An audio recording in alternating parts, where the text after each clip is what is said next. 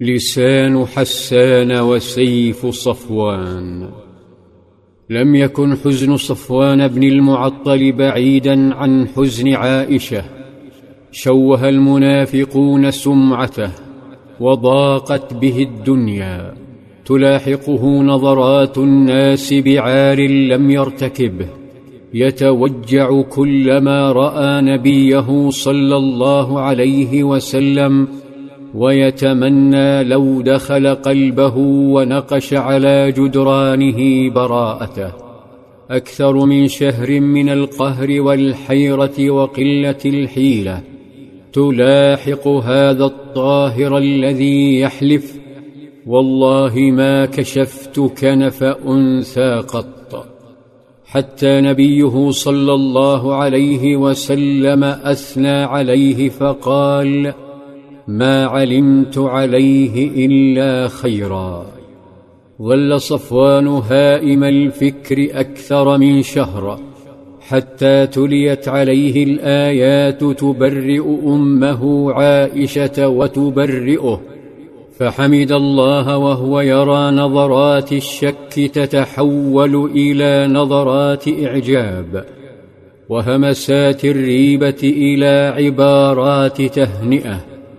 احتفت به الشوارع والطرقات لكن ما مر به لا يطاق.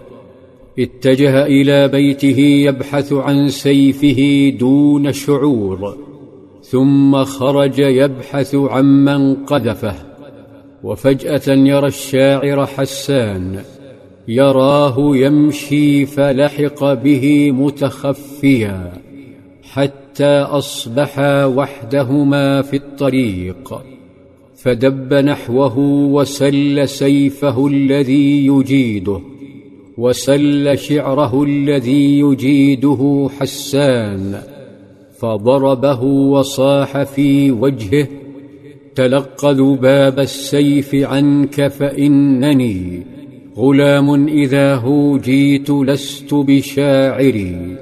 ولكنني أحمي حماي وأنتقم من الباهت الرامي البراء الطواهر.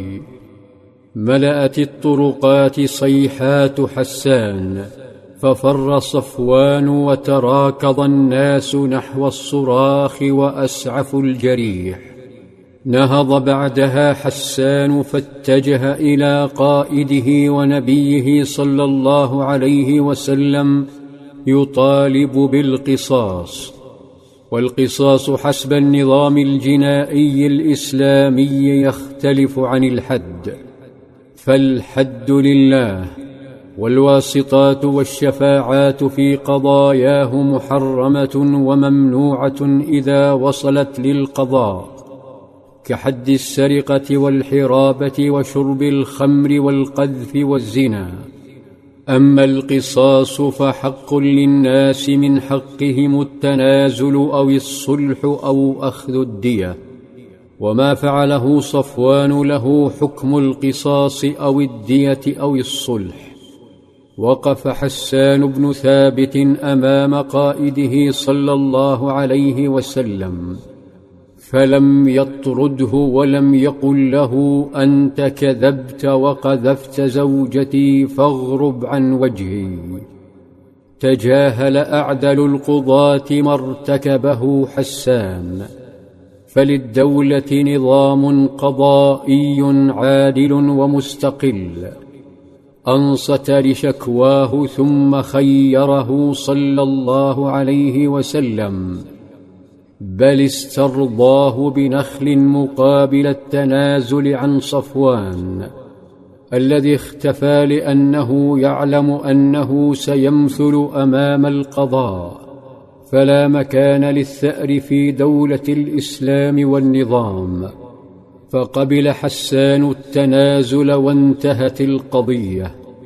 لكن ماذا عن ابن سلول؟